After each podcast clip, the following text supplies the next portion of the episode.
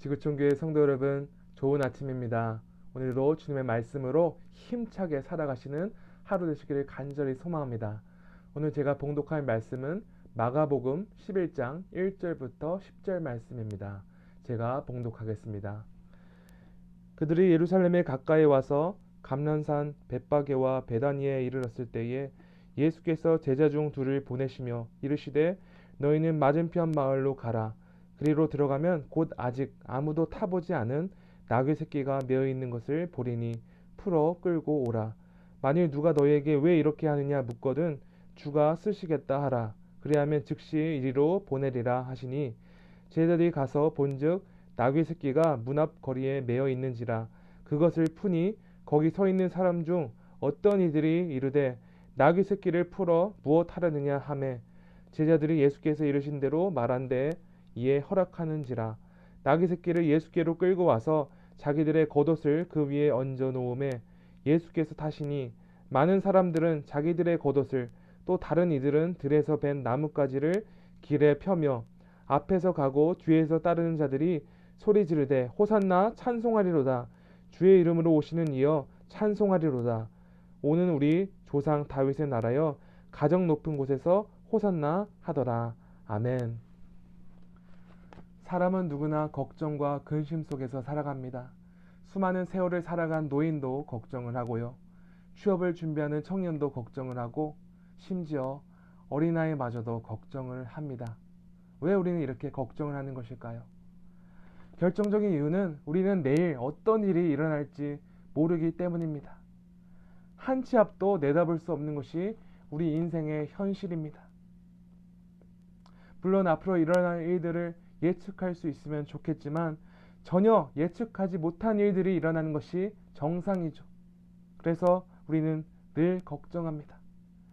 지금 당장 경험하고 있는 일보다 더 힘든 일이 찾아올까봐 걱정하고 좌절하고 낙심하고 포기합니다. 더 좋은 미래가 보이지 않는 것보다 비참하고 암담한 현실이 없습니다. 이처럼 우리는 너무나 쉽게 마음이 요동치는 존재입니다. 그런데 위안해 되는 한 가지 사실이 있습니다. 예수님께서도 우리와 같은 인간의 모습으로 이 땅에 오셔서 우리가 매일 경험하는 절망스럽고 암담한 현실을 직접 경험하셨습니다.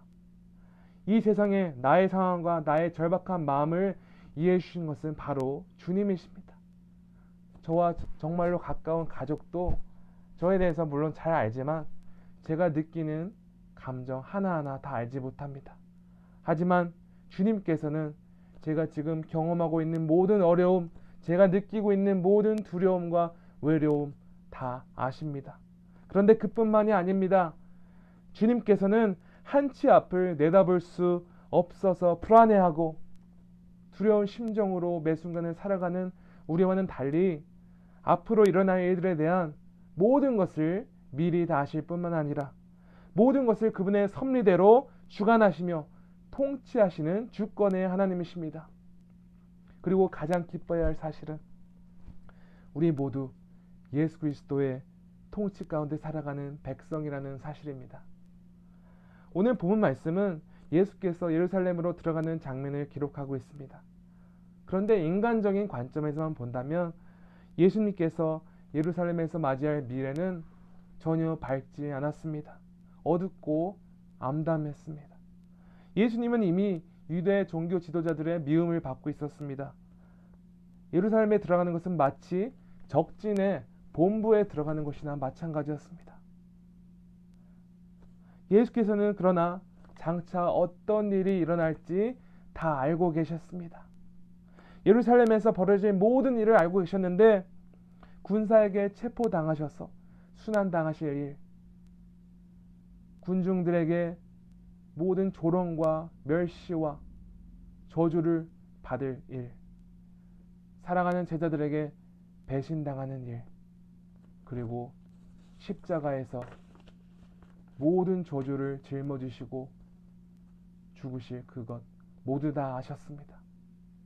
하지만 그럼에도 불구하고 예수께서는 예루살렘에 입성하셨습니다.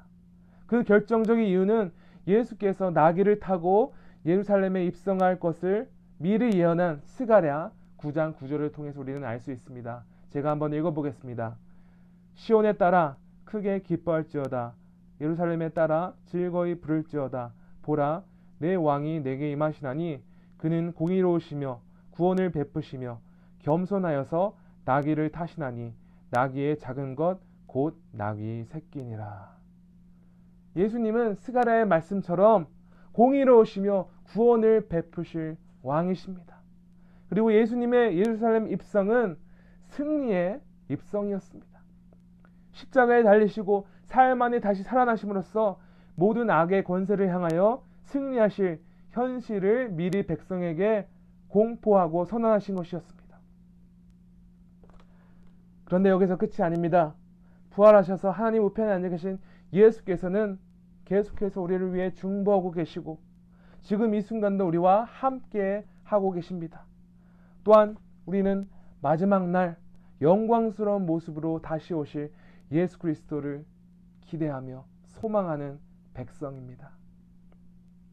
결론적으로 말씀드리자면 우리는 예수 그리스도와 함께 과거와 현재뿐만 아니라 장차 미래에 누리게 될 승리를 미리 알고 그 영적 현실 가운데 살아가는 승리의 백성입니다.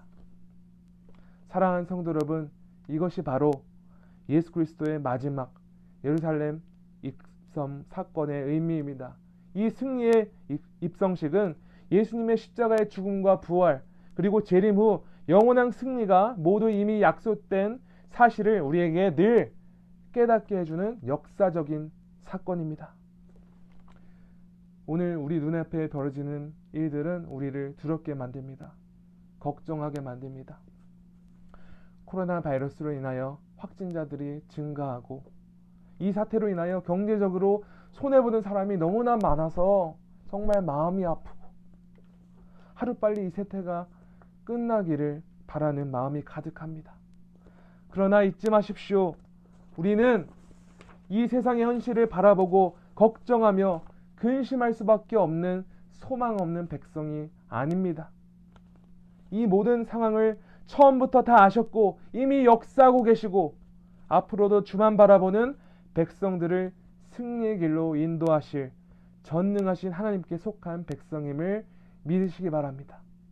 오늘 본문에 예수님의 승리의 행진을 기억하고 묵상할 때마다 마지막 승리를 이루실 때까지 끝까지 함께 하시겠다는 주님의 굳건한 약속을 기억하시고 온전히 신뢰하시며 인내하는 여러분 되시기를 간절히 축원합니다. 이 시간에는 어 제가 제 순서에 여러분께 꼭 불러드리고 싶었던 찬양을 하나 찬양하겠습니다. 찬양 제목은 주는 완전합니다입니다. 주여 우린 연약합니다. 우린 오늘을 힘겨워 합니다. 주뜻 이루며 살기엔 부족합니다. 우린 우린 연약합니다 주여 우린 넘어집니다. 오늘 하루 또 실수합니다. 주의 국류를 구하는 죄인입니다. 우린 주만 바라봅니다. 한없는 주님의 은혜 온 세상 위에 넘칩니다. 가릴 수 없는 주 영광. 온 땅 위에 충만합니다. 주님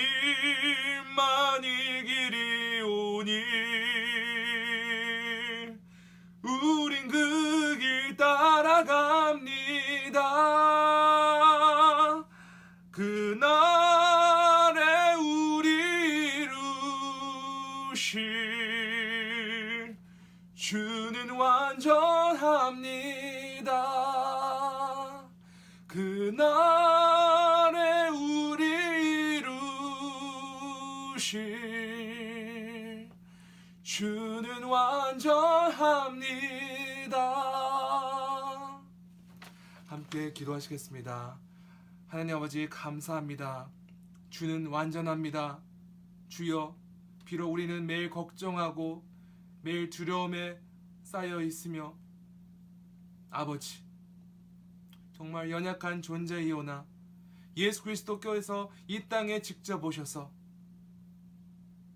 모든 환란과 모든 고난과 고통을 이기신 주님이심을 믿습니다. 우리가 그 승리의 주님께 속한 백성임을 믿고 과거와 현재와 그리고 앞날에도 여전히 변하지 않는 그 진리를 믿고 오늘도 승리의 백성답게 살아가는 거룩한 백성 되게 해 주시옵소서. 감사합니다. 이 모든 말씀 우리 구주 예수 그리스도 이름으로 기도합니다. 아멘. 오늘 주 안에서 승리하시기를 간절히 소망합니다.